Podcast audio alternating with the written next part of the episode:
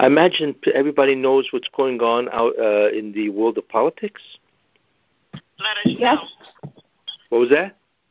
You could update us. Update us. We want to hear your version. Well, obviously it's still a battle, and um, it's not obviously it's not over. Uh, I had given a share last week uh, in which I laid out three scenarios. Uh, but I believe the real scenario will probably be where Trump will resume being president. And uh, this whole thing basically is a satanic attempt to overthrow, because in many ways Trump is a very dangerous person. He's the Tev Shabesov, and what he's done until now has been, uh, in many ways, incredible. Uh, which, of course, we know, and it's it's not just that he's given a tremendous amount of things to Israel, which no president has ever done before. But what's even more important is that he is ending what's called the klipa of Yishmael. you know, the tremendous jealousy that Yishmael had for the Jewish people, and therefore there was has been so much persecution in the end of time. Uh, that is ending because there are many countries, Arab countries, that we know that are al- aligning themselves with Eretz Israel. So these two things are unheard of. That uh, that uh, the Arabs want to align with Israel, which is when you think about it, it's really unheard of, and it's truly messianic, actually. You know, but it's not only that; it's also the fact that Israel is rising tremendously among the nations of the world in so many different fields. Uh, they have become sort of like a super country, even though they have around 9 million people, which is really obviously very little. Uh, but they have become one of the leading nations in the entire world in so many different areas. Uh, you know, whether it be cybersecurity and high tech and uh, agriculture and medicine and uh, and so on, computers. Um, and uh, like I say, uh, you know, water conservation, agriculture. So what we are watching really is truly messianic. And if you think about it, Trump, who has initiated all of this, which itself is incredible, uh, he's in the middle of his job. You see, but uh, like I once mentioned, there's many, many kitrugim, many prosecutions that are going on to try to stop this. And in a certain sense, we are at uh, the same time period that the Jews were in uh, before the Yam Suf, when there was a tremendous din Torah, a tremendous uh, judgment in heaven as to whether the Jews should be destroyed or just the Egyptians. And of course, at the head of the din was the Satan, because of course, once the Jews pass over the Yam Suf, then they will come, of course, to the Torah, receive the Torah, and as a result of that, when they receive the Torah, they will then begin what's called the tikkun process. That, of course, is the most dangerous thing for the Satan.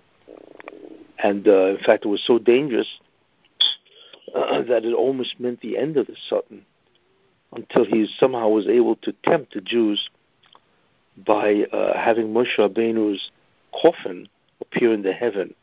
So they all thought he was dead, and as a result of that, they said that we have to, uh, you know, we need an idol in order to uh, lead us on, because they they were they were very unsure of themselves because of so many years of slavery in Egypt. But the main idea is that the Satan was almost killed because that was the closest attempt uh, that the Jews had ever come to bringing the Mashiach. In many ways, that's really where we're at. We are at the Kriyas Yam Suf. Could you imagine? All the Jews thought that they were going to die because they had the Egyptian army surrounding them, and their back was against the sea. So could you imagine the fear, pachad moves, that the Jews had at that point? You see, and what's so interesting is that it is after such a good feeling of leaving Egypt. You see, yet notwithstanding that, God subjected them to a tremendous pachad movis, uh, which of course created in them a tremendous depression, and that was in order to, in some way, have the Jews gain a zchus, a merit, to believe in God that He would redeem them. And of course, that's what happened, you know, uh, that God did redeem the Jews. But we have the same thing. I mean, after witnessing four years of Trump doing such incredible things, good things for the Jewish people, all of a sudden, out of out of nowhere, sort of, comes this individual who's basically an empty suit. You know, who is not only a criminal because he himself was involved in bribery and committed treason because he made a a, bargain with the uh, enemy of the United States. I mean, but here's a guy who's done nothing in 47 years. He himself is going senile, and he's a socialist. So how in the world could this be? You're looking at something which is totally miraculous, a. It is a nes nigla. It's an open miracle that a person like this, that is so, uh, you know, uh, in, uh, so impossible to become a candidate, actually vie for the presidency. And uh, we see this is what happening, and this is after four years of incredible uh, leadership of Trump. So what you're really seeing is that after a tremendous good time, you're seeing the uh, bad time. You're seeing the time that uh, a, very bad time that is threatening the Jewish people. You see, so in many ways we can say that we are paralleling this time, and like I mentioned, also the same concept by Moshe Rabbeinu when he came to Egypt, right? He actually generated the decree of straw, which made it much worse. So could you imagine the Jews finally get up their hope that the Mashiach has arrived, and not only has the Mashiach, not only not only does he not do anything, but he, eh, he himself actually made it worse by telling Paroi that you have to let the Jews go. Same idea. You know, whenever something great is happening, and all of a sudden all of a sudden, out of nowhere, it completely reverses itself and turns around, and everybody goes into a, a depression because of that. But as I once mentioned, there are reasons for this, and that is really what's happening today. If there's such an incredible good things that Trump did, all of a sudden uh, there is somebody that is in danger of taking over the United States and really destroying this country. You know, it's interesting. Somebody asked me, well, if Trump said that if he can't make it now, he'll run in 2024. So why do we just wait? The answer to that is that because by the time 2024 arrives, Biden will have destroyed the United States. Now, can we believe, because of his policies are so bad, you know, allowing any immigrant to come in, giving them free education, free health, taxing people tremendously, you know, and to, to overturning all the tremendous regulations that Trump overturned, he will restore them. And then, of course, with Iran, he will restore Iran. And there's so many things. The Paris Accord, which is terrible for the United States, there are so many things that he will do that he'll destroy the country. So what's the point if Trump runs in 2024? He's going to run in a country that has been so decimated you see. Now the question is, do we really think that the Bansham wants this? Is this a way to prepare for the redemption? You know, by having evil reign for four years? Obviously, it's not very likely. So therefore, the prediction is, or the feeling is, is that uh, Trump will win. Well, and then how that will be, you know, there's any number of ways that Trump can actually turn it around. I hear now that there's tremendous scandal with the software called Dominion, which is a Venezuelan product, which is incredible how the U.S. can use that product. And it was built for Chavez, which obviously used it to turn around elections through a computer. he can reverse uh, ballots from one candidate to another, and that's obviously how Chavez won elections. So how this came to be used for the United States just beyond belief. It really is. But like I say, that's what seems to be happening. Uh, the scandal is getting greater and greater. And um, listen, that's uh, I feel that Trump, in the end, will be victorious, and and Biden will be dismissed. I mean, as it is, it's it's ludicrous because he has declared himself president-elect, which of course he's not, and he actually says he's from the office of the president-elect, which of course is no such office. I mean, talk about you know a person that has absolutely no patience, and everybody, of course, is trying to promote him and so on. But I believe that this is what's going to happen, and we just have to obviously wait and see. So everything is in the midst of, of uh, this tremendous kitrug prosecution by the Satan himself. Anyway, uh, that's as far as I can see. Anyway, um, Rabbi. Yes. I wanted to ask you about um, since it's Rosh Chodesh Heshvan, if you could speak a little bit about the. You mean I mean, Kislev. Kislev. Sorry, yes, I'm. Kislev. Kislev. Um, if you could speak a little bit about like the the purpose of the Rosh Chodesh and how if how it's, they're saying it's so special. It's like Yom Kippur, and you know how it could tie into you know the redemption if it does. Yeah, because a lot of people are saying that Hanukkah is going to be a time where we're going to really see things open up for the Mashiach. There Yes. was some Bible code or something that someone was, did a video and it said Hanukkah on it. Yeah. Well, Rosh Wait, but Chodesh be, in- before, Rabbi, What was before that? You start, I, for- before you start, I forgot to say I wanted to uh, do the shiur in um, so that Shira Sara Bat Esther will find her zivug and will get married Bezat Hashem this year. what's the name? Amen. Shira What's- Sarah Bat Shi- Esther. Sh- Shira Sarabat Esther. Esther. Amen. Yes. She should, she should find a Zivug Hogan, the core of Mamish, and Benekal, very easy. And uh, she should have tremendous simcha with her future. Amen. In any case, uh, Rosh Chodesh in many ways is a very important time. In fact, there was a special korban brought on Rosh Chodesh. It's a chatos.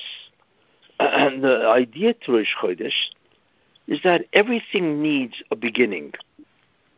In Hebrew, it's called the his, hitchatshut. Everything needs a beginning, you know.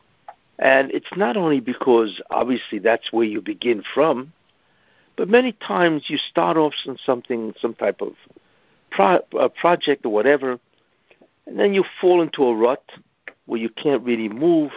It's not working out, you know, you don't know what to do. You're confused and so on. So therefore, there's a concept of a beginning that you can always turn around and begin anew.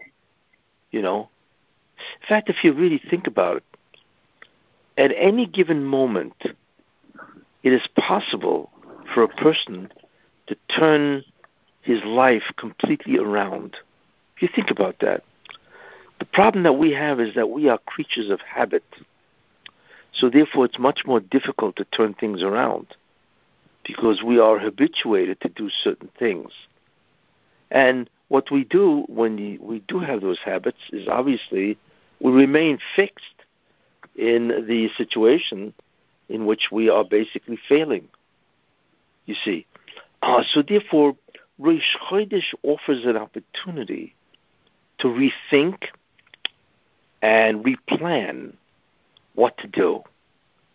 That is the, in, in many ways, the concept of Rosh Chodesh. You see, is the concept of a beginning to replan, to pick yourself off the floor, and to start over again.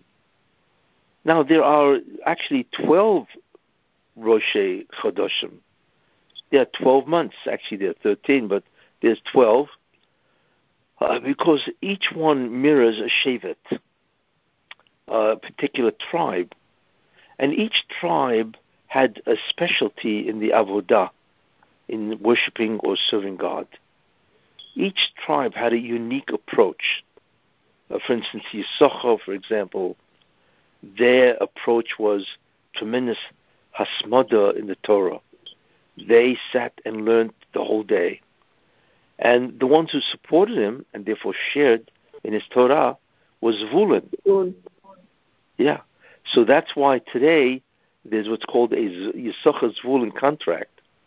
And they're actually people that say, you know, I don't really have that much time to learn. So you know what I'm going to do? I'm going to make an agreement, a contract with a person that he will learn and I will support him, whatever the contract is, and I will therefore receive half his reward. And that's called a Zavul, a Yisachar contract, which is a real contract, you know, and there are people, of course, that have entered that. So what we see, therefore, is that the, the different Shvatim have different uh, uh, sort of like specialties, specialty avodah. For instance, uh, like I said, uh, Kohen, they are involved in kahuna, which is mean, of course, is that they are the priests or they serve the Ribono Shel Olam, not through any mundane way, but they, they are spiritual, you see. And then you have the Levium. Every Shevet has its own specialty in its avodah. Therefore, just like there are 12 Shvatim, there are 12 Rosh Chodesh. Because each Chodesh represents one Shevet. You see. And uh, as a result of that, you know, uh, initially a person can say, well, I want to start the avodah of such and such a Shevet, and the time to start it, of course, is on the, the beginning of the month that this Shevet uh, reigns. And the, the Shefa, for instance, of that Shevet uh, shines or illuminates that month. You see. And uh, for instance, Yosef Atzadik, his Shefa reigns on Adar. And uh, and so on, you know. No, Yehuda is Nisan and so on. So the concept of Rosh Chodesh, in many ways, is a beginning, and as a result of that, it includes what's called, you know, uh, the Yom Kippur service, you know, the Chodesh, the Yom Kippur service of the uh, of that month, because what you're really asking is to it's like Rosh Hashanah and Yom Kippur. What you're asking is really is to forgive the sins, you know, of the previous times, and to begin anew uh, the the the spiritual task. Now, it doesn't have to be specific, you know, but Rosh Chodesh is a great time, as they say, to begin. I wouldn't call it a New Year's resolution, but a new month resolution. You see, and in many ways that mirrors the moon. Why do the Jews keep time according to the moon and not the sun? Because the sun never changes in its luminosity. It rises and then falls, and it never loses. It doesn't take shapes. You see, it's always a full sun. The moon, however, changed shape. And that really, in many ways, mirrors the journey of Klal. Because Klal and that's the concept that the moon is born every month. You know, it, it takes 28 days, whatever, 28 and a half days, uh, and it makes an entire circuit around the earth. It's called the lunation one one revolution of the moon around the Earth is one. Uh, that revolution is called a lunation, and that takes 28 and a half days. But the interesting thing about it is that the moon changes shape. Why? Because the moon does not have its own luminosity, obviously, so it can only reflect the light of the sun. But depending on the angle that the moon has, between the Earth and the Sun, that is the shape you will see on the moon. So the moon is born. The first thing is called the chidush, or rather is the moilad, and the moilad is when the moon is exactly between the center of the Earth, then you have the center of the moon, and then the center of the sun. So in effect, the moon disappears, which is really what the Jews do. You know, they will many times disappear because of sins or whatever, and then lo and behold, in less than a day, the moon reappears as a slight crescent. You see, and that's the same concept of the Jewish people, that the Jews again begin to what's called waxing. They grow, you see, until they reach the, the full moon, which is the opposite side, when the moon is on the opposite side of the earth. so you have the sun, the, the earth, and then the moon. So then the moon is full. So that indicates the growth of the Jewish people. So the Jewish people are always growing light spirituality. And then all of a sudden, lo and behold, the moon begins to what's called wane. Wane. And it begins to disappear. Because that's what happens with the Jews. They rise and fall constantly, you see. And that really, in many ways, is the history of the Jewish people, where one country they rise, and all of a sudden, in another country, they fall. Or in the same country, they begin to diminish. So, therefore, the moon, in many ways, represents the history of the Jewish people, where it is born, grows, reaches its full peak, and then begins to wane, which is to disappear. And then all of a sudden, lo and behold, it pops out again. That's the concept of hischachus, renewal. You see, so the essential idea of the moon, it's always renewing itself. You see, and it renews itself 12 times because those 12 times are really the shvatim, you see. And the interesting is that there's an Adar Sheni, uh, seven times out of 19 years, you have to add a month in order to align the moon, the I should say the solar, the uh, lunar year with the solar year, you see. Because the lunar year is 354 days, and the solar year is 365 days. So the lunar year is 11 days shorter. That means the moon reaches its year 11 days earlier every year. So it comes out that every three years, it is now receded one month, which is 30 days basically. So, for instance, if the moon's Rosh Chodesh, uh, if the new moon happened in uh, in let's say March 1st, then the next month it would be February 20th. The next month it would be February 10th, and then after three months, or rather I should say three years, not months, three years, it would be February 1st. You see, so it comes out uh, that the lunar year goes backwards every 11 days. So therefore, the Jews are commanded that Pesach must be in the springtime. And Pesach, we know, is based on the solar year because seasons are based on the solar. So if Pesach must be in the springtime, so therefore, if you would keep Pesach only based on the lunar, then it comes out that Pesach would be earlier by 11 days every year, and after three years, Pesach would fall out in February. Well, Pesach in February, February is the winter, not the uh, is the winter, and, and not the spring. Uh, so therefore, the Chazal commanded to insert a 13th month into the calendar. So they add a second Adar. That's what they add. So that second Adar, right, is a 13th month. So the question, of course, is are there 13 Shvatim? And the answer is basically yes, there are. Because many times Yosef is counted separate from Menashe and Ephraim. Sometimes he's counted together with Menashe, so you have 12 months. But there are times that Yosef is counted separately, so it comes out that there are actually many times 13 months in a year. You see? So the Jewish year or the lunar year, seven years out of 19, you actually have a 13 month calendar. But again, the essential idea of a month is that it is meant to provide a beginning of an avodah. You see, And and uh, in many ways, that's really what it's all about. The concept of Rosh Chodesh. You see.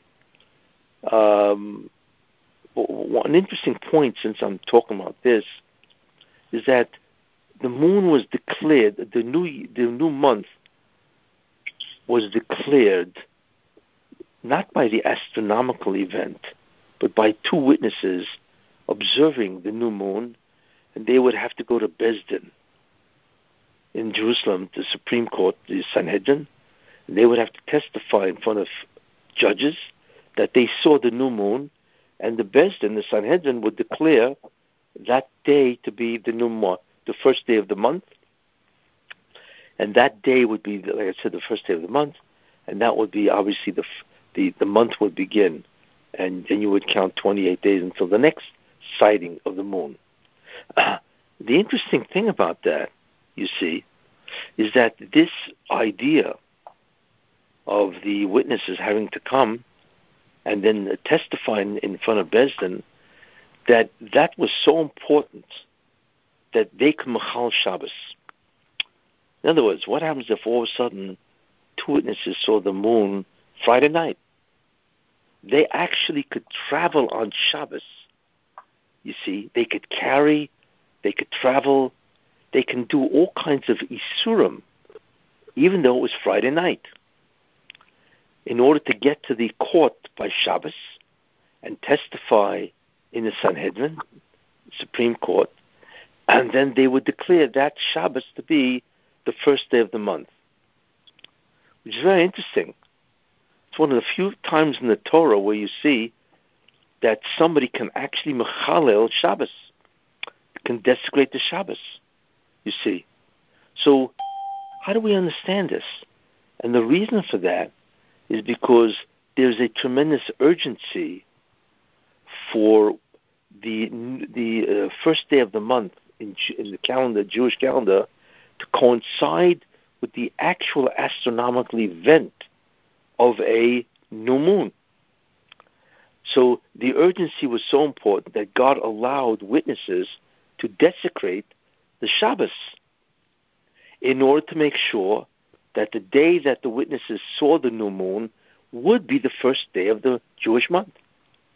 You see, which is really, when you think about that, it's amazing that God would permit the desecration of Shabbos by witnesses in order to align the calendar, the, the astronomical event of a new moon with the first day of the Jewish calendar. You see, and that is really, in many ways, a very important idea. You see, in any case, so this is really the concept of the new moon and the whole concept of Rosh Chodesh.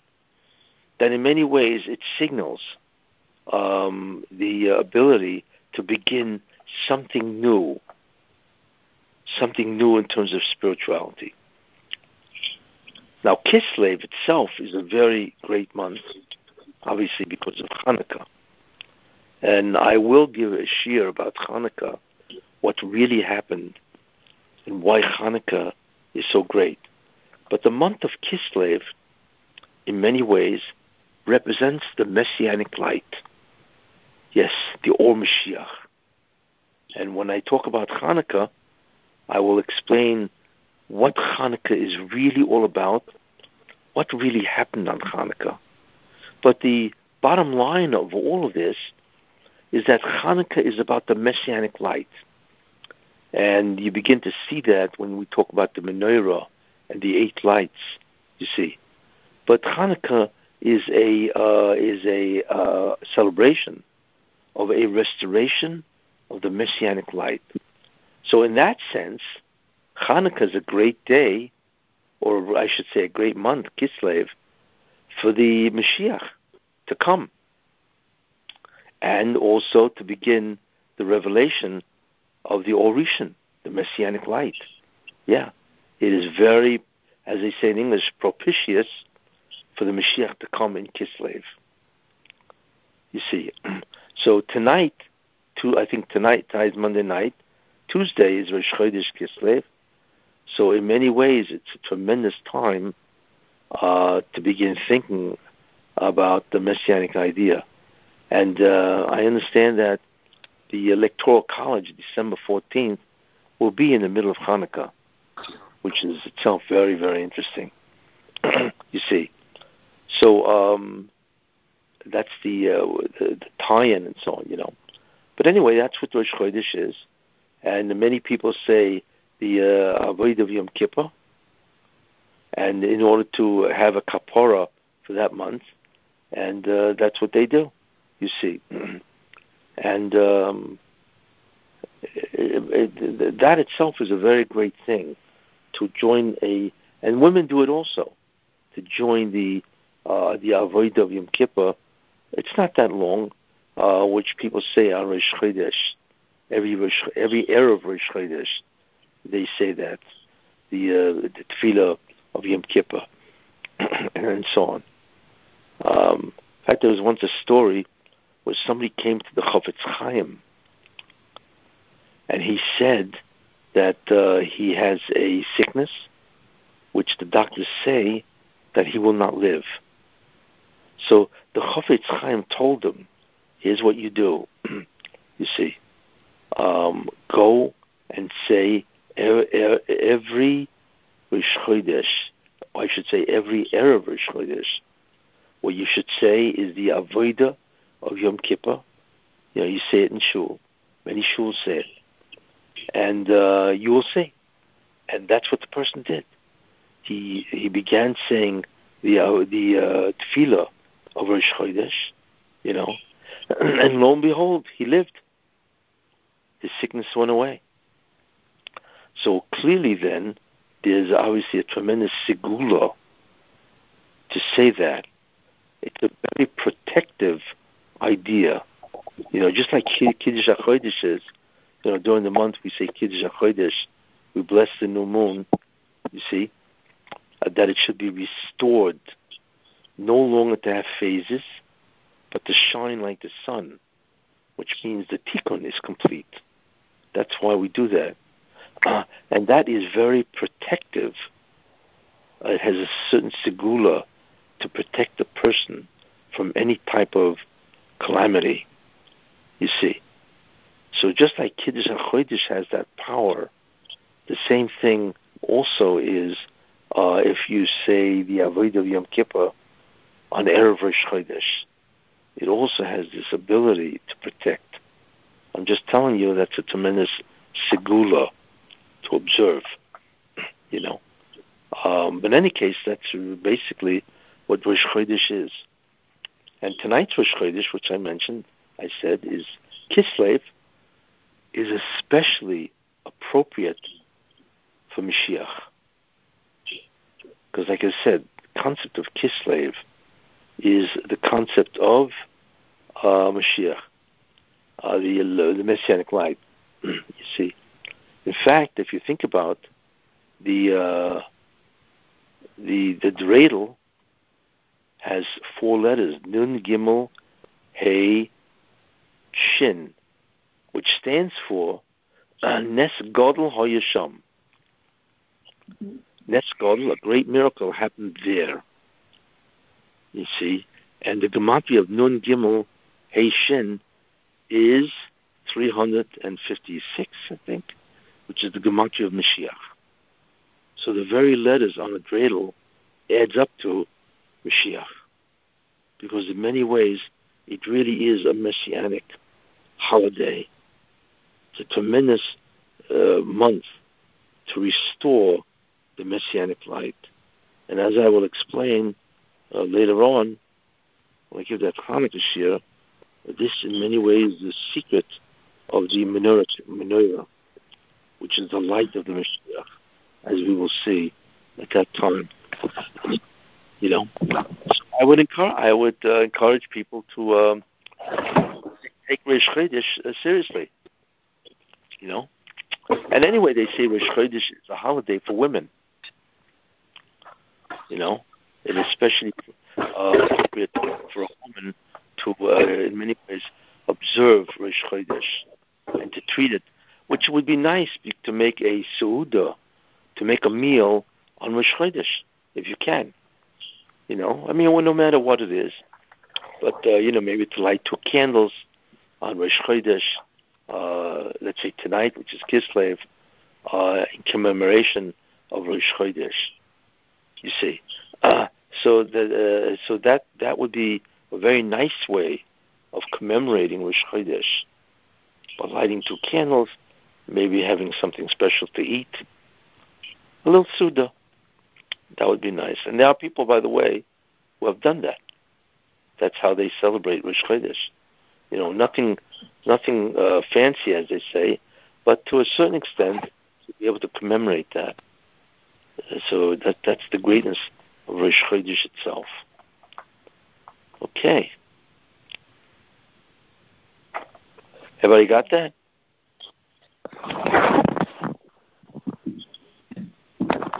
So tell us a little bit more about this uh, Kislev. About what? Tell us more about Kislev. well, like I said, What do you, what Don't main they say concept- that, Rabbi? Don't they say that there's, um, Hashem has a different name for each month? yes, the names of the months that we have is not really in the Torah at all. In the Torah, you have first, second, third, fourth, and so on.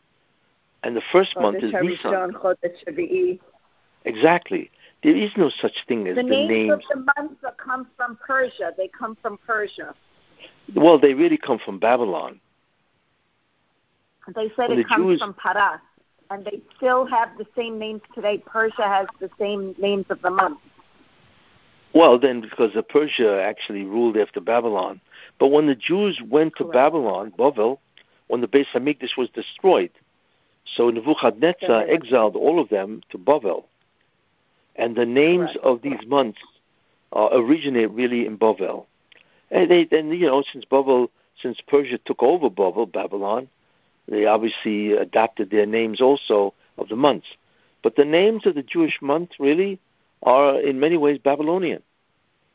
Uh, because in the Torah you don't find that. In the Torah you find obviously, you know, uh, Chodesh Rishon, first month, second month, and, and so on. Uh, because the Torah wants to remind you of the greatness of Nisan.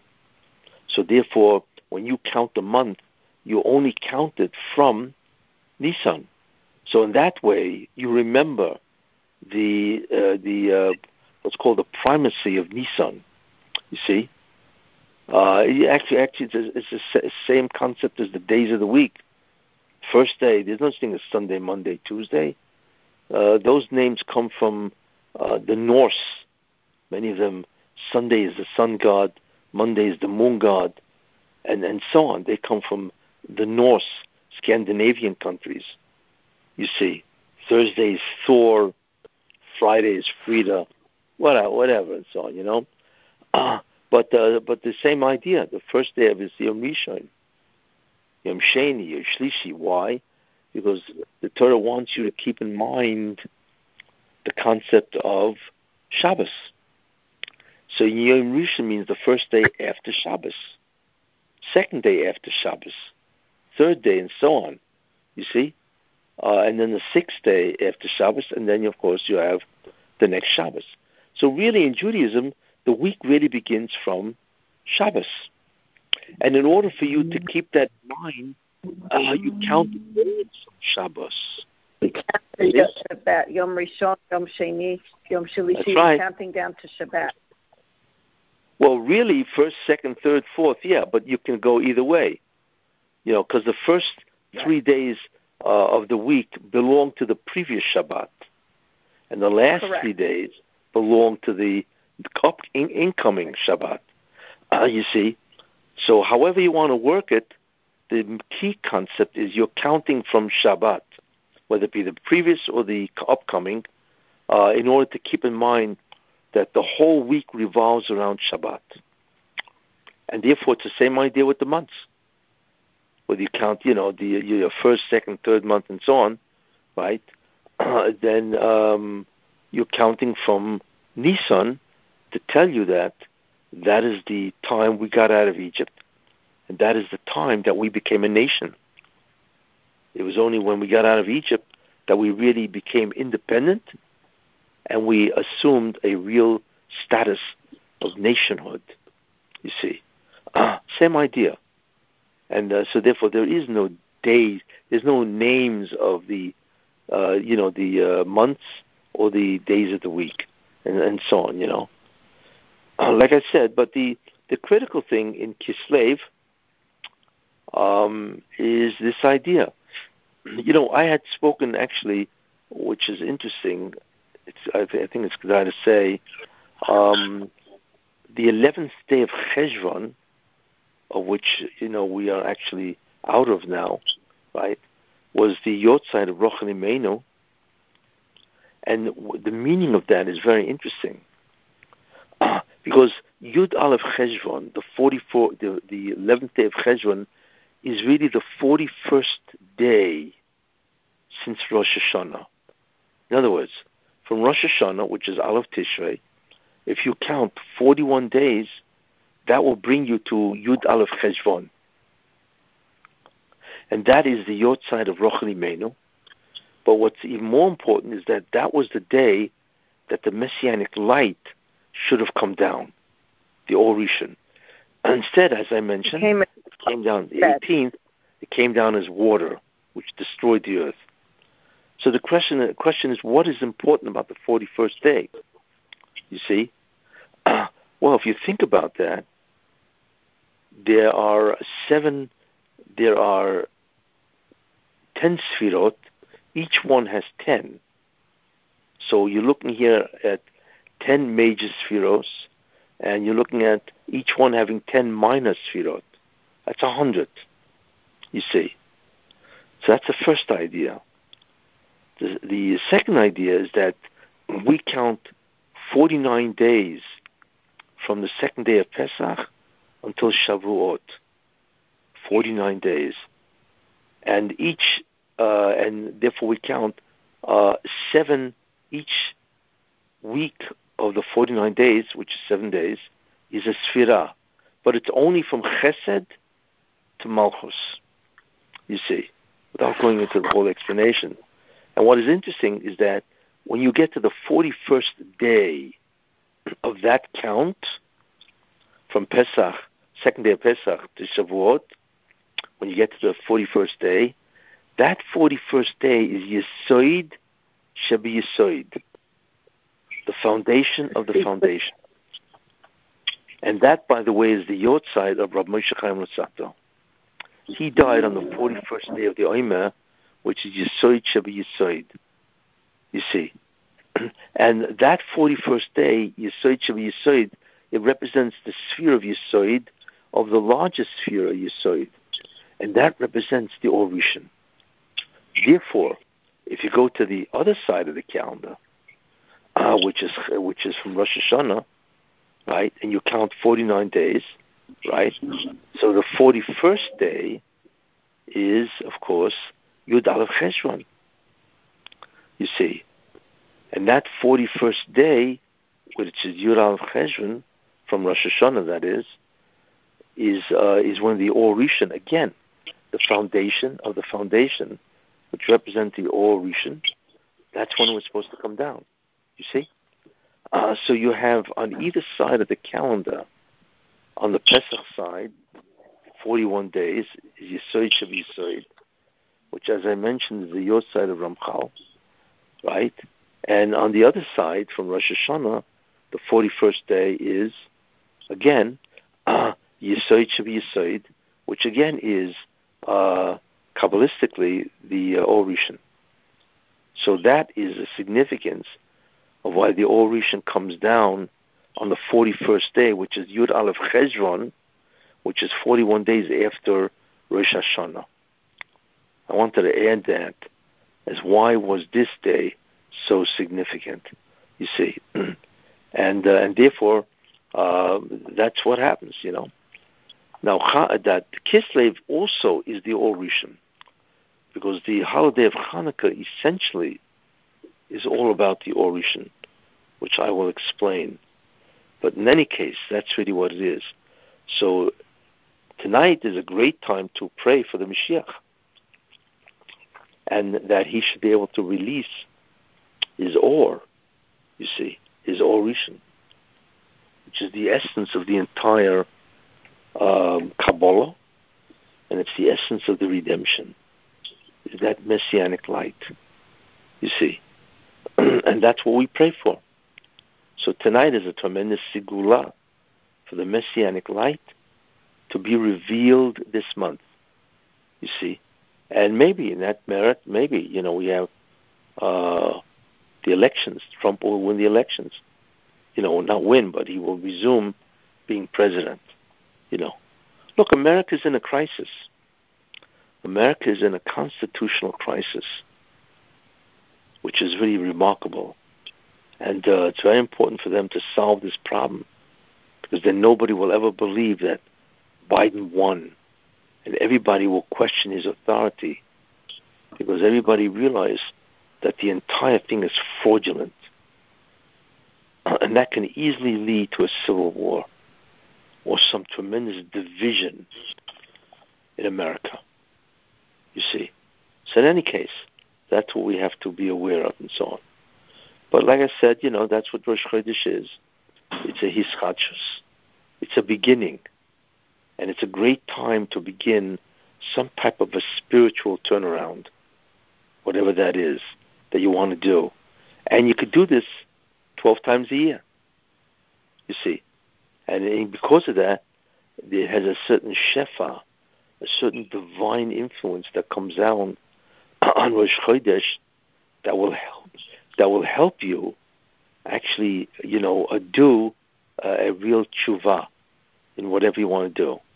It has a certain divine influence on Rosh Chodesh, you see. Uh, so look, it would be great to take advantage of that, you know.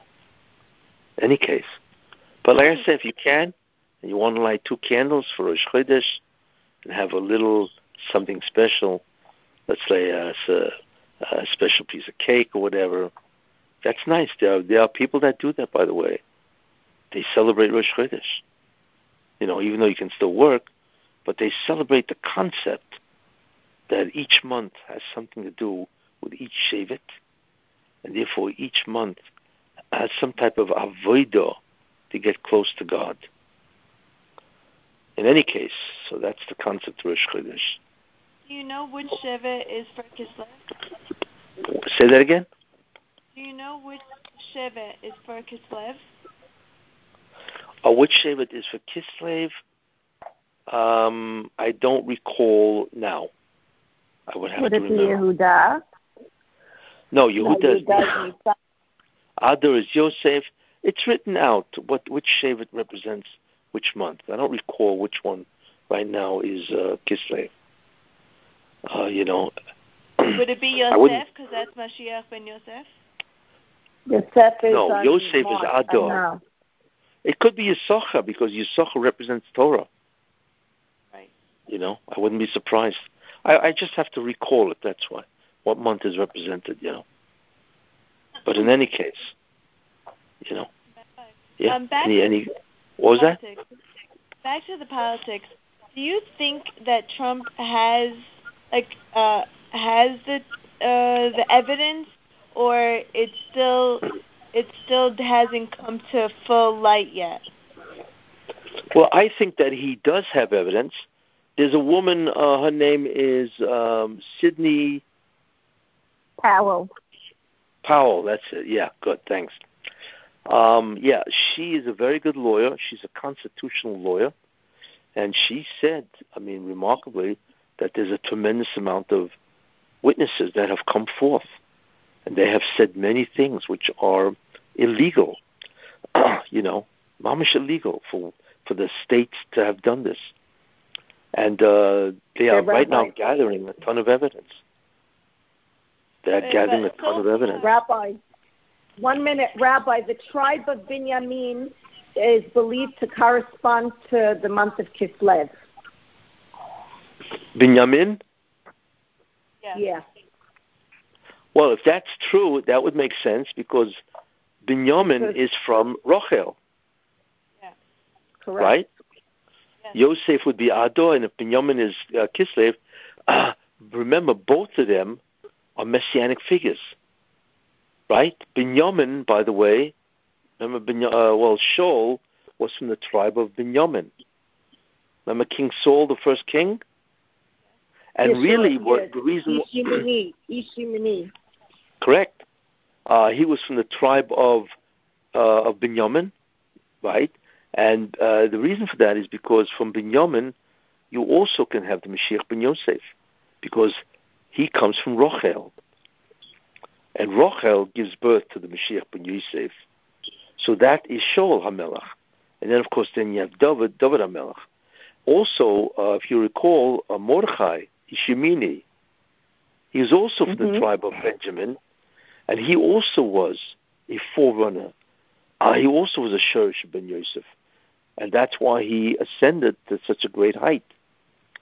Uh, and remember also that the Beis Hamikdash was in the property of Binyamin. Binyamin. Correct, Binyamin, exactly. The Beis Hamikdash was in the property, you know, his area, his land area of Binyamin, exactly. And the Beis Hamikdash, of course, is where the Shekhinah is. You see, and uh, therefore, this is uh, you know, if if it w- if it is Binyamin, uh, then that would be incredibly appropriate. And remember one also that the key historical event of uh, Kislev is the rededication of the temple. Remember, they found the Mhm. oil, and they. So if you think about it, the temple, the Beit Hamikdash, was in the territory of Binyamin. So it comes out that in the very month, which is his month, that's exactly when they rededicated the Beit Hamikdash. So that really fits very well. you see. Says the month it says is a month of dreams and miracles. Yes. I'm looking forward to it. By the way, I heard a very interesting gematria. I haven't checked it out, but the haftorah of this uh, that just passed is the haftorah that Adoniyahu, which is one of the sons of David HaMelech, he wanted to be Made king. himself king. Yeah, Yeah, like and then that, and therefore, what they did is they they ran to make Shlomo HaMelech king. So somebody told me, and I have not checked this out, that the gematria of Biden is gematria Adoniyahu. Correct. We checked it out already. What was that? I checked it out. It is. I got the I got the text. Great. It's true. Adoniyahu is Biden. How did you spell Biden, by the way? Beyadan. Uh, it was somebody sent it on an Instagram. I think it was Bet Bet Yud. Yud Yud. It's double Yud if I'm not mistaken. And then Dalid, and then what? Aleph or Ayin? Nun Sofit. Nun Sofit. Oh, just Nun Sofit. Okay. Yeah. And also somebody told me, and I have not checked this out, is that instead of uh, Adonio, they made Shlomo Melech king, and somebody told me that the gematria of Shlomo Melech is is uh, Donald Trump, Trump. Donald J. Trump. Isn't that no amazing? way. I'm telling you. The gematria of Donald Trump in Hebrew is 424, which is exact That's gematria of Mashiach ben- David. Correct. Yeah. So somebody told me that Sh- uh, Shlomo HaMelech is gematria uh, to Donald J. Trump.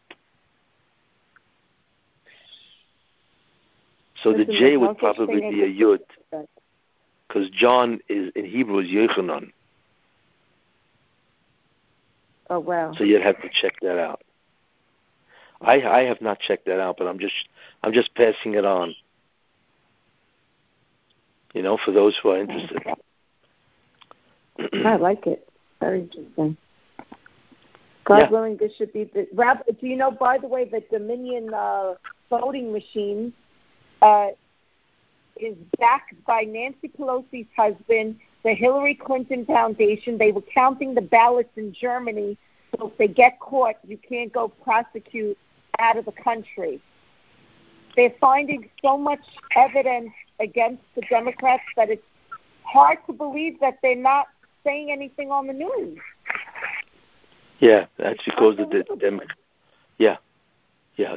See, what's interesting is that because there is such an incredible scandal, that this can actually destroy the Democratic Party. Because we're not looking here at a loss, we're looking at a criminal scandal.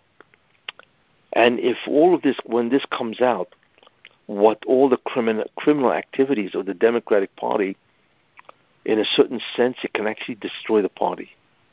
So this may be a way that Revolution wants to destroy the Democratic Party, which I believe, by the way, that he does, because they are responsible for the tremendous immorality and hashkata of this of the United States. The United States And by the way, strained. Yes. one of the people that Biden wants to be in his office is a man that walks around and said nobody should live past the age of 95, uh, 75. They should be killed. You heard this guy? oh, what's his name? No, you ever heard of something like this? I don't know. Esther, what's that guy's name? Is Esther still there? Some guy who doesn't think people should live after 75. He like wants to kill people. Yeah, euthanasia. Exactly. I didn't, I didn't hear it. Yeah, he wants to save.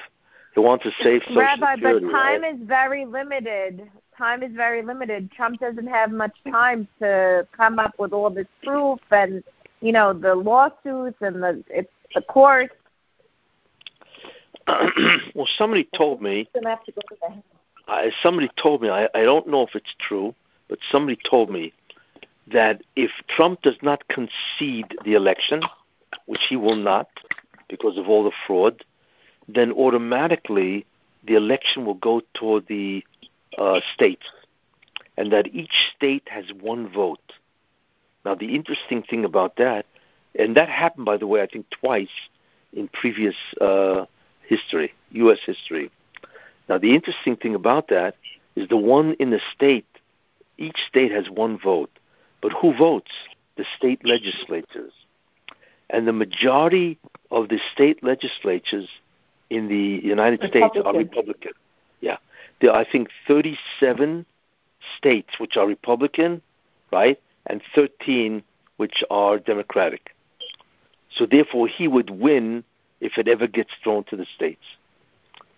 So we don't know exactly which way it's going to go, but there's no question that he will not con- he will not concede at all because of this tremendous amount of fraud. So it, it should be fascinating to watch how the United States is going to handle this. You see, uh, look, we, we But what happens if it's civil war?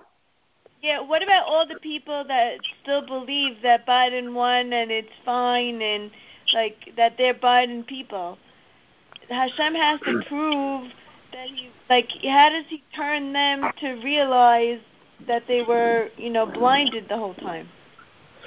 Well, I think what's going to happen is that the evidence that they have, Republicans have, is going to be so, you know, of such strength that I think many Democrats will realize that they've And The been taken problem is, is that they only they only watch CNN and they're not posting any of this information, so they're not going to even read the information. Yeah, but what's going to happen is when Trump wins, he see Trump made a tremendous mistake. You know what that was? You know, in Italy they have a rule: when you put somebody down, you put them down permanently, because he's going to come and get you. What Trump made a mistake. He should have put Hillary down. He should have taken out all of these people, and you know, subjected them to uh, you know to justice and put them in prison. He didn't. There's not one guy walking around today who, who committed all those acts, you know, Hillary and Co- uh, and, and uh, Comey and uh, Comey. Brennan and Clapper. All these people, none of them have been convicted. None of them have been tried, and that was a mistake. And I think what's going to happen when Trump wins is that he's going to go after all these people. And once and for all, he's going to put them all away. Because they will never stop. And one of the things that he's going to go after is Twitter and Facebook. Because what they are doing is atrocious. And I think he's going to take away because they have protection against being sued. He's going to take that away, and uh, he's going to really, uh, you know, uh, teach them a lesson. You know. Yeah, Facebook took president off of his Facebook page. Say that again. Facebook took the word president. Removed president off of Trump's pa- page Page. and wow. uh, and called him a um uh what was it a candidate something like you know Wow. political candidate or something mind you Which he's is- still the president till January of course, till January twentieth. Of course. and they It- removed him as president Yeah. Well, look, look. They are, they are, they are asking to be destroyed. yeah You know, I mean that that, that that's incredible. You know. So, Look, Rabbi, we're in I the- have a we're- we're- Hmm. Yeah. Out of the scenarios that you were saying, uh, in How does what? Can you speak louder? Sure. Out of the three scenarios that you were saying in your other share that you gave, Yeah. the, the the scenario that you said that Biden would win, could Mashiach still come, even if so much evil is in reign? The answer is yes. Because you have to remember that God gives the ability of Mashiach to overpower everybody. You know, it's like Yosef HaTzadik. You know, once he was released from prison, you can't stop him. Paroi had no free will. He had to make him the head. Once the Mashiach comes, we're not dealing anymore with merit. We're not do- dealing here with teva, which is nature. God gives him the power to succeed. And that's one of the miracles of a messianic figure, is that he never fails. He always succeeds. He only it looks like he fails in the beginning, just like Moshe Rabbeinu. But in the end he must succeed. And that's exactly what happened with Moshe. That's what will happen with Mashiach ben Yosef. Everything will fail. Everything. So there's really nothing to worry about. So it doesn't make a difference how much evil. That's the whole point. If you look in the Navi, so many times in the Navi it says, you know, that there will be evil, people will try to stop them, and it says that God will destroy them. That's exactly what he's going to do. That's the end of evil. That's the whole point of Mashiach ben Yosef, you see. So there's really nothing to worry about. It doesn't make a difference how much evil succeeds. In the end, they are destroyed. That's a nevuah. This is many nevuahs that are in the Tanakh, Tanakh, that God will destroy evil. So don't lose any sleep on it. So, so you said that he would fail, uh, where, like like as if like basically we're failing now as a society. Would you say that? Well, We're yeah, I mean, our you- uh, sys- our whole system is failing. You know, Yes. everything that we Yeah. trusted in, believed in. You know, our roots. Yeah, the world. Yeah, the world is returning to a, a situation of memtes sha'arei tumah, just like it was in Sodom, just like it was in the time of Noach. The world is reverting to a terrible state of hush, of corruption and immorality, and that and, and, and that's really what's destined. And we see that all from the Navi that God will destroy all of this. You see, and there's no and they have no chance to survive at all. You see. Look, it's very shortly. It's very it's it's it's up and coming. And uh, because there's a lot to do once the Mashiach comes. Remember, it's not enough to just to eradicate evil. You want to take the world and make it pure and holy. And that takes a tremendous amount of time. So that obviously has to be begin, you know, in a certain amount of time, you know, because like I say, it takes a lot of time. And this has to happen before the Mashiach comes. Mashiach ben David, that is. You know. because in his time, evil will be destroyed. The Satan will be killed. So there's no more evil. You see? But the war against evil will take place by Mashiach ben Yosef. That is the time of Ben Yosef. we're see. facing now. What was that? I feel like that's what the, we're facing right now, the war against evil. You're right. Exactly. Your the, the war between uh, the war between the Democrats and Republicans, or between Biden and Trump, is not a war between the, them.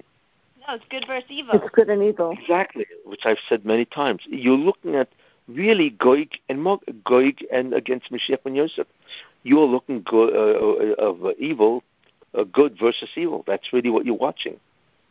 As, as they as they the, the evil tries to destroy Trump. So it looks like it's winning, but in the end it won't. You know, and um, I'm uh, you know hopefully that uh, the entire Democratic Party will be so scandalized that in many ways they'll I don't know if they'll cease operating as a party, but they certainly will completely change themselves in terms of what they really are now. Look, we are living in historic times. We really are. This kind of time has never happened before. A guy like Trump has never happened before.